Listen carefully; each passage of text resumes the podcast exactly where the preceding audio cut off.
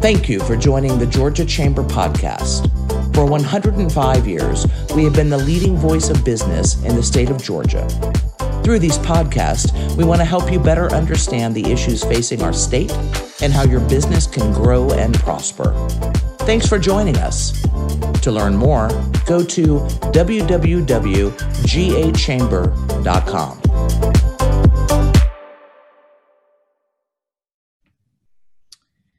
Well, good morning. I'm Chris Clark, President of the Georgia Chamber of Commerce. I want to welcome you to our Resiliency and Recovery Roundtable. Uh, we hold these each week. Next week, we'll actually hold two uh, with manufacturers uh, around the state of Georgia. So I hope that you'll join us. We'll give you those details when we finish today.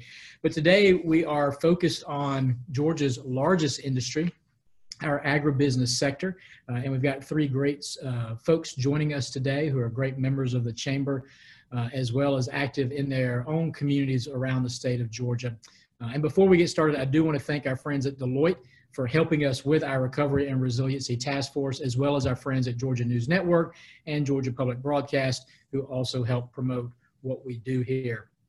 Uh, for those of you that do follow the Georgia Chamber, I'd encourage you to continue to do so over the next week and a half as we deal with recovery and resiliency during this not a special session, but the rest of the Georgia General Assembly session, which we're working around the clock, particularly on liability protection for businesses as they come back and try to uh, reopen uh, after COVID 19. Uh, as well as a host of other bills. And you can just follow us on our website and on social media to learn more about those. And then lastly, we do have the latest updates from Governor Kemp's executive orders about reopening Georgia. You can find a breakdown of those at gachamber.com slash COVID-19. So let's get into our discussion today. Uh, we have Will Bentley, uh, who is the president of the Georgia Agribusiness Council. Uh, before joining uh, the Agribusiness Council, Will was with uh, the uh, Georgia Beef Board and Georgia Cattlemen's Association. We also have Mike Bowles, who's president of the Georgia Poultry Federation. Mike's been with them for a number of years, and before that, he was with University of Georgia and with Secretary or Senator Sam Nunn. And lastly, rounding us out today, we have Jeffrey Harvey, who's director, director of Georgia Farm Bureau Public Policy Department. He leads their lobbying efforts.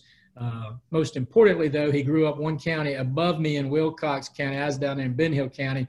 But even more important than that, he's a Georgia Southern Eagle, too. So that's why we have Jeffrey around. He, he clicks all of our South Georgian buttons and our Georgia Southern buttons, too. So, guys, thanks for being with us. Uh, you know, we've heard and, and tracked a variety of stories and impact about agriculture during this. We heard about farmers, you know, that had food uh, that were, were, left in the fields because they couldn't bring uh, their workers over. We heard about disruptions of supply chains through the restaurant sector, uh, just a number of stories. And what we've continued to tell people all over Georgia that if farmers don't work, they don't eat at the end of the day, right? And so that it's so very important while we were all on lockdown, farmers kept working, supply chain kept working, so we could go to the Publix and the Kroger's and get what we needed. Uh, and we are so blessed and thankful for what the farmers have done in Georgia, continue to feed us while facing the same problems that every other small business in the country have faced during this same time. And so today we really wanted to hear about what's going on with your members and our farmers and our poultry processors in Georgia, uh, as well as lessons learned and what they need so that they can recover just like every small business and manufacturer and utility company in Georgia. So that's the discussion we want to have, and we're going to start off by letting each of these guys give us their own perspectives, and then we'll go through some questions here. So, uh, kicking us off, Will, uh, tell us about what uh, what's happened in your sector, what you've seen, and what's happening with your members. Yeah, well, thank you, Chris. We appreciate uh, the opportunity to do this. And you mentioned, you know, if farmers don't work, they don't eat. But if farmers don't work, none of us eat. And uh, I think that's uh, important to note. And um, you know, kind of what we all started doing from the very beginning. I know we worked directly with the chamber, um, with Farm Bureau, Poultry Federation, right out of the gate uh, to make sure that agriculture and agribusiness uh, as a whole uh, was deemed essential. And I think that was the most important thing that that that we all did as our groups um, right out of the gates was to get to work on that. Uh, I think we understood that uh, it, you know things things may slow down uh, in other sectors, but you, you just can't stop what's happening on the farm. You can't stop happen what's happening uh, to supply food uh, to Americans, and, and, I think that was vitally important that, that, we did that right from the beginning. Um, and, and, we appreciate many of the folks on, on this call that, that were a part of that and helped do that. Um, some of the things that we've struggled with um, as an agribusiness council and, and for our members is a lot of these employees were seeing the news and, and hearing from folks, state leaders and, and, and national leaders about how bad the situation was, but they were still being asked to come to work. Uh, so that was a, a, struggle that they were getting it from both ends, saying, okay, this is really, really bad, but I'm an essential worker, so I've got to leave my family, protect them, and, and go into a workplace. So I think the, the best thing that, that our small business owners and, and agribusinesses did out of the gate was make them feel comfortable when they came to work. I think you'll hear all of us talk about uh, the safest place for workers in Georgia have been in these agribusinesses when they were going to work when other people were staying home. And, I think that was so important to do um, because we didn't want there to be any any type of fear of them coming in and taking something home with them to their families. I, I think from many of our food processors or manufacturers, um, they were talking about they were actually worried when their workers were going home um, because they felt like they had the things in place uh, at their workplace uh, to, to keep it safe for everybody. They were able to sanitize workstations and they were able to do all of that. Uh, so they were actually worried when those those employees were actually back home.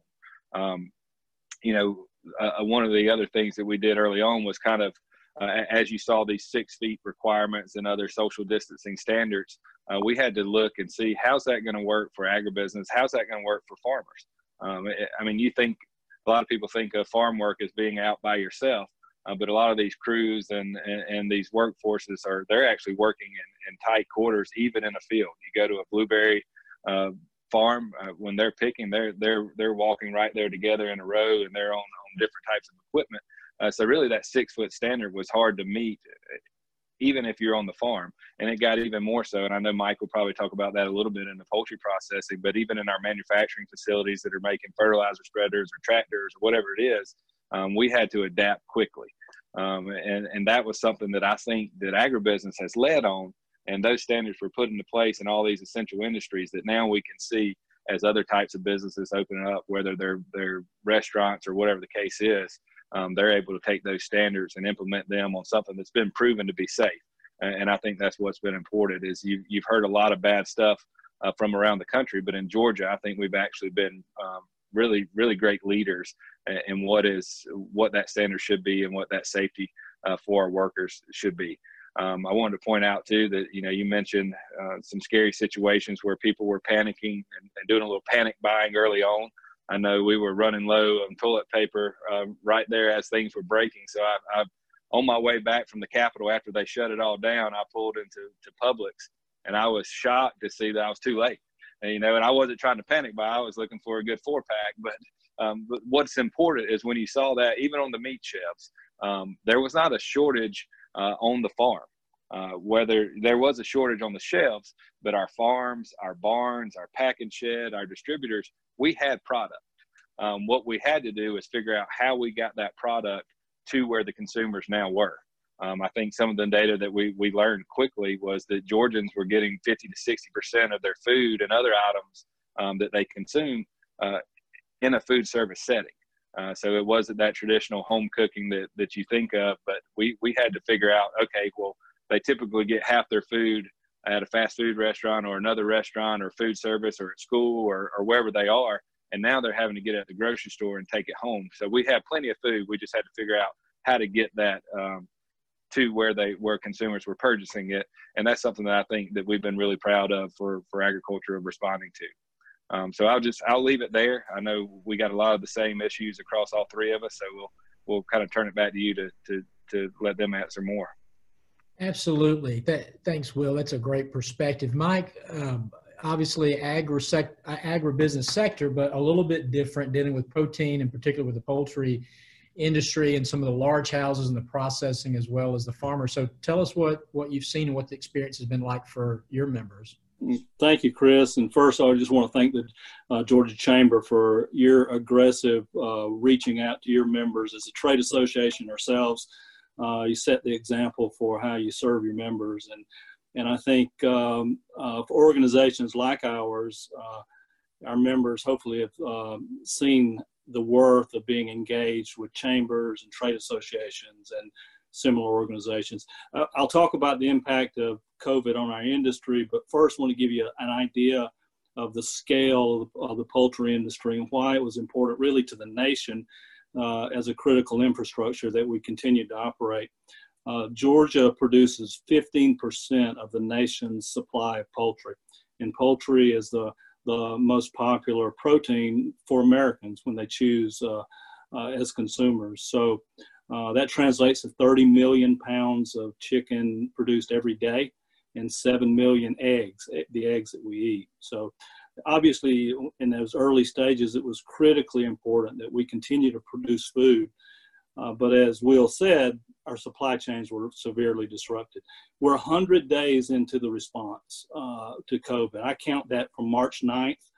Uh, that uh, it was 100 days yesterday. Uh, and uh, that to me was the week where we, we could really tell the pandemic was evolving and and that things were going to be different and we'd have to respond. So um, uh, very aggressively. Our companies were already positioning themselves to respond to it, and I'm going to focus more on the um, uh, processing side instead of the farm side because that's where the um, the large employment is. Uh, we started sharing uh, best practices amongst ourselves, uh, industry through our trade association, through the federation.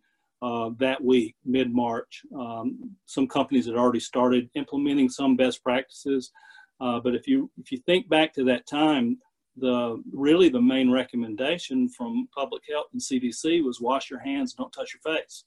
Uh, and employers were really in a position uh, at that point to say, okay, what are we going to do in our workforce, in our workplace to make sure that um, uh, our top priority is employ- uh, protecting our employees. So we started sharing ideas, uh, screening employees for symptoms of COVID. That evolved into actually uh, taking temperature checks of every single employee in Georgia before every shift. Uh, uh, enhanced cleaning of the plants. Naturally, in a food plant, you're, gonna, you're cleaning. You already have that expertise, but uh, enhancing that, taking it out into other parts of the uh, the facility.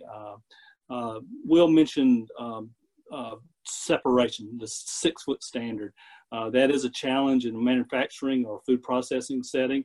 Uh, our companies um, very innovatively, I think, uh, created partitions between workers, actual physical barriers between workers, in addition to mandatory face coverings that became standard uh, fairly early on.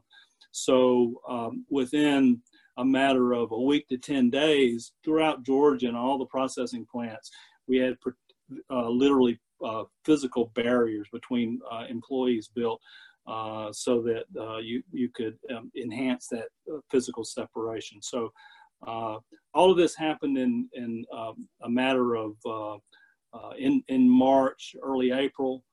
very aggressive response to making sure that the workplace was as safe as possible.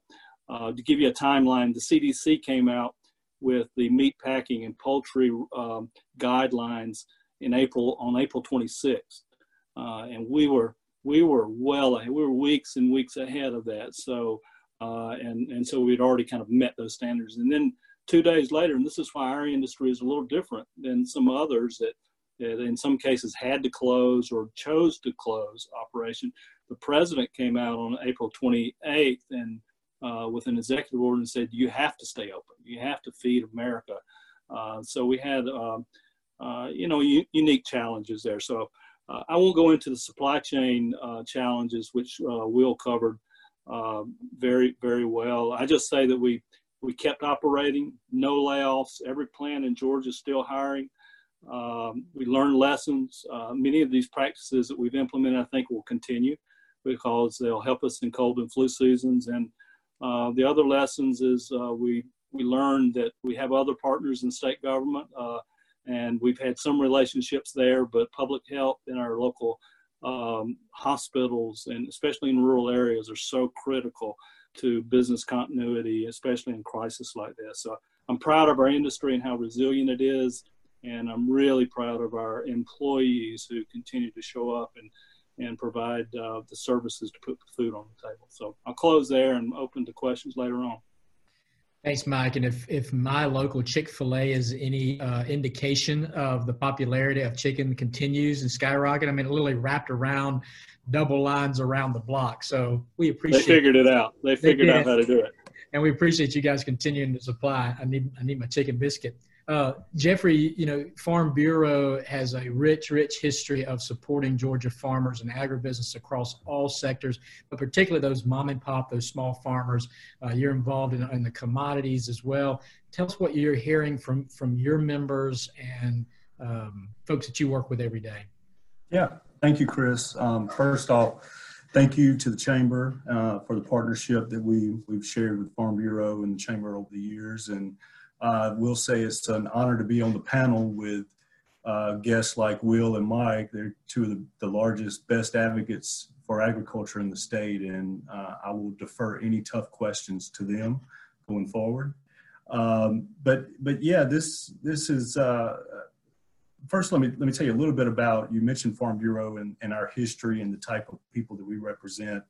Uh, we we were founded in the 30s uh, basically to be a voice for farmers. A lot of people know us as an insurance company, and that is a service that we provide uh, to the general public. But our goal and, and my team's goal here every day is to understand the problems that are impacting farmers and try our best to be to develop solutions to those problems. And that sounds simple, but it's it's far more difficult than than it sounds. Uh, uh, I, I, Will and Mike both restated it uh, probably better than I can. This has been unprecedented times. I mean, it is something that we don't have a playbook for what we just went through the last last two and a half, three months. And you know, when you're when you find yourself in this situation, you don't know how long this is going to last, or is is this going to be two weeks? Is this going to be uh, the new normal going forward? So producers had a lot of questions and they looked to us to try to try to help them. And one of the challenging things we have at farm bureau is that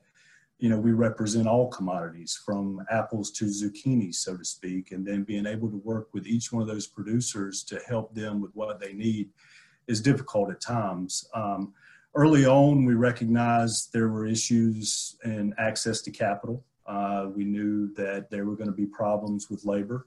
Um, uh, initially through the H2A program, we worked with USDA and, and uh, DOL to, to make sure that some of our H2A workers that were here could transition over to other farms to make sure we could get the crops out that, that we needed. Um, I, I, our goal through this process, and whether it was working on the PPP program or EIDL, just to try to make sure farmers were educated, was to dig into the policy side – understand uh, what those issues were, and then try to keep that, the farmers educated on what's available to them. Um, and, you know, during CFAP, there's some commodities, uh, the coronavirus food assistance program that's being run through uh, USDA, trying to make sure that uh, every producer of a commodity would be covered in that and, and what type of losses were impacted when this hit, and Mike mentioned uh, March 9th, I mean, put yourself into the place of a farmer. That time of year, they're trying to determine what crops they're going to plant. Uh, at that time, corn was down 18% on the year, cotton was down 21%, and soybeans were down 14%. If you're renting farmland, uh, if you're farming dry land, those type of uh, dips in commodity prices almost you can't make that make sense on paper when you're trying to trying to put a plan together to present to your banker so there's real challenges out there um, I'm, like Mike said, I am proud of the industry. Um, I, I, think we've we've done a great job um, uh, trying to our best to get through this. And you, you, know, at the end of the day, it's been tough. But I do think that that the consumer will understand and appreciate the farmer more and uh, the, the processing facility more and the grocery store more because uh, that shift of food demand, we were all at the grocery store. And I think, I think the general public got a better understanding of, of the production practice and the, and the process to, to take, take food and put it on the table. So um, with that, I, will stop right there and, and yield for questions. Thanks, Jeffrey. I appreciate that. And I, you brought up something I want to go to, to Will and let him expand expound on it some if we can. and that's the, the issue about H H2A visa programs and the importance of those farm workers uh, in agribusiness sector out there. I know Jeffrey talked about help, helping get some visas to move people around, but this has been a debate that's been ongoing in Congress now for several years. You know, we, we've heard from farmers, we've heard from you guys on these issues. We're obviously wanting to work with you. Will, what is this? You know, what what changes do we need in H2A? What are we seeing in H2A that's going to help farmers in the long run? And, and have we learned any lessons from this virus going to help us uh, with Congress? You know, I, I think the importance may. Um, I think that's just a political hot potato that, that gets thrown around, and, and that's what's disappointing to all of us. I know, know Jeffrey has worked on H2A for years, and Farm Bureau is uh, usually uh, leading that charge, and we're working right there with them to, to try to figure that out. But for for any of our agribusiness, especially any of those that are that are on the farm level, um, you know, they they can't do what they do without H2A labor. Um, uh, unfortunately, we're just at a point in, in time where um, Americans just aren't able to do the job as quickly. Uh, and, and, I don't mean that they're not able to do the job. It's just these these folks that come in, um, they're they're actually skilled labor that are crews that come in, and a lot of times they do uh, the same type uh, crop year after year, and they're they're highly specialized, um, and, and, they're they're essential to us uh, across the board. Um, you know, some of the things that we need to do is it, it expand that that program um, in my opinion, so that we can have uh, those type of, of, of labor workforce uh, in other sectors of agriculture that are more year round, um, dairy, for instance, or, or, some of the other places, and, and and urban agriculture and landscaping where where we could use a, a skilled labor force for a longer period of time. Um, you know, the program works for the farmers that are able to to utilize that, and Georgia being one of the leading states uh, for. Uh, using that that labor force, um, but we just simply couldn't do um, we couldn't produce the food we do uh, here in this country without them. Um, you know, as far as as any types of things moving forward, I, think that we will that coronavirus highlighted uh, the need for them. So maybe that'll change the conversation there to show that hey, look, when when we we needed these folks, they were here for us. So let's figure out a program that works for them so that they can come in, uh, do a job, uh, get paid a very fair wage, and then be able to go home to their families and, and, and live lives that they want to live. And our farmers are able to produce the food that we have to produce uh, to keep Georgians and Americans and even the world fed, because uh, that's our role uh, in this country. And and labor is a part of the uh, big picture for agriculture, and agriculture is a part of the big picture for national security. So I think it, it you know that may be over oversimplifying things. Um, but really, that's that that kind of breaks it down to the bare bones of how important that is to us. Um, but I could turn it to Jeffrey, who's who's probably spent a lot more time uh, working with Washington and, and other other leaders around the, the country on it. Jeffrey, you wanna you wanna add on to this? It, yeah, Will Will summarized it uh, very accurately. I mean, it, it, our industry is, I mean, it demands access to to labor, and you know these jobs are skilled labor. Um, they're they're very difficult. Um, Chris, you referenced my my hometown in in Abbeville, uh, where I grew up cropping tobacco, and uh, that was my incentive to study hard when I went to Georgia Southern, so I didn't have to do that. Um, and that's that's that's another example of why this uh, these programs are important. These jobs they only last six eight weeks out of the year, and then as as the crops ripen south moving north, that's where that workforce migrates throughout that growing season. Uh, for people that live here full time, I mean, they want full time work.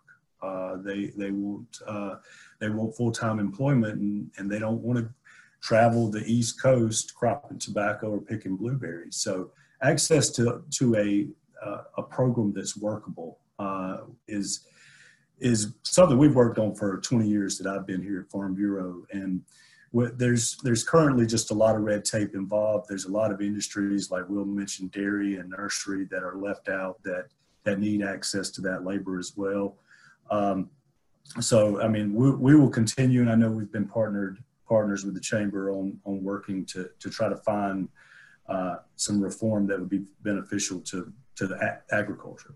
Right and, and, and that effort here at the Chamber with the Georgia Hispanic Chamber is extremely important, and we continue that work and appreciate partnering with you guys on it. And Mike, I think that's a good lead in to, to really to talk a little bit. I'd love to get your perspective on, you know, what happened in Gainesville there. We heard the governor kind of as the Albany hotspot died down, we saw Gainesville with a hotspot takeoff. Some of that was based around um, our Latino population there that worked in the uh, in the poultry facilities there. Tell us a little bit about the response and where we are today and how that community worked with Governor Kemp, worked with different partners and, and came in and, and well, the issue.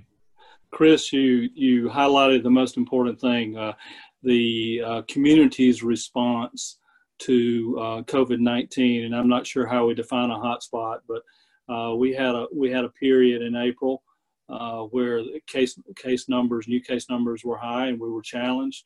Um, and really, it was uh, a, a, very community-oriented response. We had the, the local our local healthcare providers, Northeast Georgia Health System, uh, Longstreet Clinic, our, our other uh, nonprofits. Uh, and, and also just community leaders in the uh, Hispanic Latino community who uh, formed actually formed a, um, a, formal task force that was uh, whose goal was to communicate. And, and I think that was our biggest challenge uh, uh, as employers we had done everything that we knew to do and we're continually trying to improve the safety in the workplace.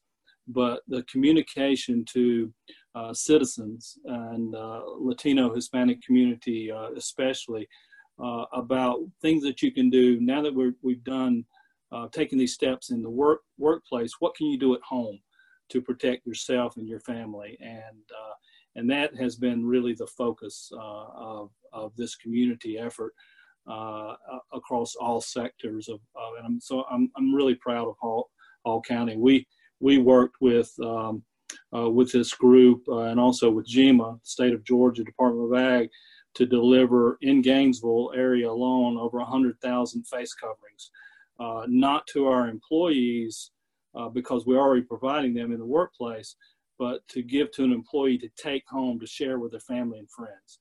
And uh, and so in a community our size, it had quite a quite an impact, I think. But it was uh, it was driven from the bottom up, community up, with leadership from our our chamber, local chamber and hospital and, and uh, non NGOs. So um, I thought I think it was very successful, and we're uh, staying vigilant. Uh, we're we're alert to any kind of resurgence, uh, and uh, and we're not letting our guard down because the job's not finished yet.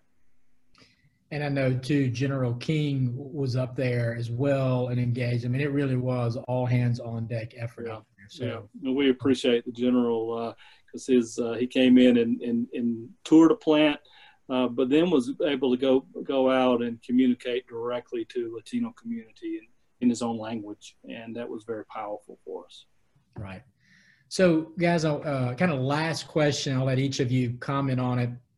As we look at long-term recovery, both at the federal level, which you know we're just now starting to see phase four bills start coming together uh, as the General Assembly looks at issues this week and next week in Georgia, and then obviously uh, this recession is not going to go away. It's going to continue to impact, particularly, I mean, it will impact farmers, but it's really going to have a bigger impact on rural communities. You know, we were just, our rural communities were just recovering after the last recession, it took us eight years. We were starting to see the rebound and I know all four of us are all from rural Georgia. We care about it. Now we're seeing the potential to slide back into it. So I'm curious from either from a rural standpoint or from a farm standpoint, what are policies or strategies or recommendations that you think are most important at the federal or at the state level? Uh, and I'll tell you what, we'll start, Jeffrey, we'll start with you. Um, I think I think uh, I think living through uh, the last three months of Zoom meetings and uh, I mean, for one, we under we we've learned that we can do things remotely, and uh, we we don't always have to gather together, even though meeting together is, has its benefits too. But uh, some of the some of the rural areas in the state having access to broadband and being able to conduct meetings like we're having right now, um, that is very important. Um, to me, I, I, think what we've what we've understood uh, throughout this process, we've we've learned how important producing and securing our own food and fiber is in not only in this country but in in our state. I think we've got to continue to be able to, to do that in the future, not only as a national security issue, but uh, but but protect us when these unforeseen events happen, like what we just through the last three months. Um, in order to do that, I think we need to take care of the people that are taking care of us and provide those things. And uh, one way that we can do that is to support local and, and utilize our local farmers. Um, uh, our commissioner, Commissioner Black, probably the best in the country at what he does, uh, has, has led the Georgia Grown program and built it to what it is. There's far more visibility ever had for our Georgia produced products. We've got to continue upon that um, and encourage people to uh, demand local production. Um, I believe Alma refers to Alma, Georgia refers to itself as the blueberry capital of the world, but during harvest season, we will see Mexican blueberries on the shelves in their stores. And we've got to demand better and we've got to support our people and support our producers. And that's one way to do it with your pay, your, your checkbook. So that's just one thing that I see. Jeffrey, listen, it starts at home, right? We can't expect the likes of leaders to do stuff for us if we're not willing to do it ourselves. So that's a great, great point. Will, what about from your perspective? I agree um, wholeheartedly there. I mean, I think the Georgia grown to go um, hit a nerve with Georgians. I think that um, you've seen it all over the state from Representative Casey Carpenter and Dalton to what's going on in Decatur and Gwinnett and Cobb and now out in Augusta and all over the, the state but also even even in our local communities uh, in South Georgia, which you would think if you were in South Georgia, you would have access to fresh fresh fruits and vegetables and meats all the time. It's just simply not true. I mean, people that are closest to the food production a lot of times struggle to to get the freshest food in their stores. Um, I think we've seen communities band together and try to fix that through all of this. I think you you know you've seen um, you know, several farmers start offering these boxes that, that can come and be picked up on their farm locations or in their packing shed. And that's been a huge deal. And I hope that's something that continues on in the future because I think it's, it's just allowed uh, not only for these farmers to survive, which I think is actually a, a bright spot in all of this. I think some of our, our fruit and vegetable growers um, have actually seen some decent prices. And a lot of that has to do from a demand for, for local product. Um, so I, I, hope that continues. I hope that we continue to see, if not Georgia grown products on the store shelves, but at least American grown, uh, like Jeffrey was was mentioning, especially in the middle of our growing season. We understand it when you want an avocado in an off season, or you know, a pineapple or some other things. But uh, when we're growing the best and the the safest here in the state, it doesn't make sense for our stores to be stocking their shelves with other things. So I think that's that's one. I think again, all the Zoom meetings. Um, I know I've been on several that that have gained laughs from the fact that I was either on a tractor or you couldn't understand me. Um, I think rural broadband is going to be the key to allowing uh, rural Georgia to keep up. I think we've shown that we're capable of doing the work from wherever we are, uh, but you have to have access to high speed internet to be able to do it. Um, that's one. I think you know rural healthcare is going to be a big deal um, for our agribusinesses to invest the money that they're going to do uh, in a community, if they want to expand their business, they're going to want their their their workers to have access to health care. They want to have access to good schools, um, and I think those are two keys that you know a lot of folks when they when they're looking for a place to live, man, it would be nice to live on 10, 15 acres out in the country, but I want to make sure my family's taken care of, and we want to make sure those services are provided, and, and figuring out how do we do that uh, in a public-private partnership or whatever that is, and I think that's going to be uh, something we've all worked on for years, but I, that's going to be the biggest thing we need to fix uh, in the future, in my opinion. Uh, and with that also is logistics and infrastructure. Um, you know, we can't um, grow our products like we do in rural parts of the country if we can't put them on a truck, put them on a train, and get them to the consumer. So we have to make sure that we're continuously investing in the, in that um, sector and, and, infrastructure to make sure that our bridges can handle the truck sizes, that our roads can handle the, the, truck weights that are there, that we can move products. And I think those are just some of the, they're not small issues. They're some of the, the big issues that we can tackle. Um, but I think we've seen um, the uh, ability to be resilient. I think Jeffrey used that word earlier. Um, and, and, I think rural communities can do that and provide a quality of life that being a rural Georgia guy myself, um, I think the quality of life is just so much greater if you have access to all those things I just mentioned. Um, I, I, think a lot of people would like to be able to move out of the city centers if they could, uh, but they do it just out of a necessity to, to have access to healthcare and entertainment and food and all the other things that, that we talked about.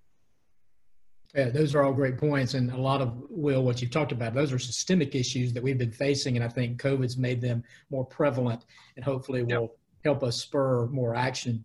Mike, what about from your perspective? Well, well, I agree with what uh, Will and Jeffrey said, so I won't recover those. But um, in communities throughout the state, uh, the local economy depends on poultry facilities, poultry farming operations, and so as our industry recovers, we're really dependent on the overall economic uh, recovery, which and, and opening of our institutions and and people getting back into a normal pace of life. Uh, and so, uh, policies that promote doing that safely is critically important to us. Uh, uh, we'll recover when people start eating uh, in the patterns that they did before COVID 19. In other words, as, as Will mentioned earlier, about 50% of food consumed outside the home and 50% at home. And that's when we'll see uh, kind of normalized uh, um, uh, financial patterns in our industry. Uh, the uh, one thing that's very important to us uh, is trade. And so, on a national level, trade policies that encourage free and fair trade, free trade, free trade agreements. And just to give you one example of how that, that has kind of helped us uh, through this um, period of disruption in demand is China. Uh, we, we were allowed back into the China market uh, in January after being uh, banned for about uh, since 2015. China, since going from zero in January to April, now China is our number one market again. And so um, uh, representing about 20% of all of our exports. And so um, it just goes to show how dependent we are and how, what kind of opportunities there are in, in, the, uh, in the international um, marketplace. Lastly, uh, it's a reminder uh, for us uh, that uh, we need to do everything we can to support our healthcare systems, especially in rural areas. And we know that's been a uh, signature priority of the of the chamber and, and many other organizations. But um, our healthcare partners are critically important to us, not only in a crisis like this, but all, always. So um, I'll just close with that and, and thank you again, Chris, and um, everyone at the chamber for all that you've done to help us through this uh, uh, pandemic period too. Well, thanks, Mike. And, and we appreciate you and, and Will and Jeffrey and the partnership that we have with all you guys. And you'll all know that we're here to support you and the farm industry in Georgia 24 7. Uh, I would be remiss if I didn't also uh, give a plug today. Um, you know, we started our smart healthcare plan, gosh, a year and a half ago now. Jeffrey and our friends at Farm Bureau started a similar program. I know it's been very successful. It's a great uh, uh asset to small businesses, just like our, ours are, our program is as well. So, Jeffrey, I know you'd want me to say that if you want to learn more about that health program or the smart plan at the chamber, just go to our website or the Farm Bureau website to learn more there. Um, we're going to continue our, our roundtable discussions next week on Tuesday, the 23rd from 11 to 12. We'll have the future of manufacturing with Textron, Deloitte, and with Kia. So you'll learn more about what's happening with them through COVID 19. On Wednesday, the 24th from 11 to 12, we'll have day two of the future of manufacturing, where we'll be talking to minority manufacturers in Georgia and how they've survived. And then on Thursday, the 25th at 2 o'clock, uh, will be leading uh, as part of a national effort, a day of dialogue to discuss systemic racism uh, and opportunity equality in the state. And I know all of our businesses care about that issue. You can go to gachamber.com slash events to register for all of those. And I'd also encourage you, if you are interested in Georgia's hate crime legislation and seeing that pass this year, that uh, you go to our website and, and put your company's name on a growing list of over uh, almost 500 Georgia businesses that have said it's time for the General Assembly to act on that issue now. And, and of course, continue to follow us so you know exactly what's happening over the next week and a half at the Georgia General Assembly session. So, guys, thank you for what you do. Thanks for being with us. Uh, and for all of those that are on our call, God bless you and may God continue to bless our state. Thanks so much.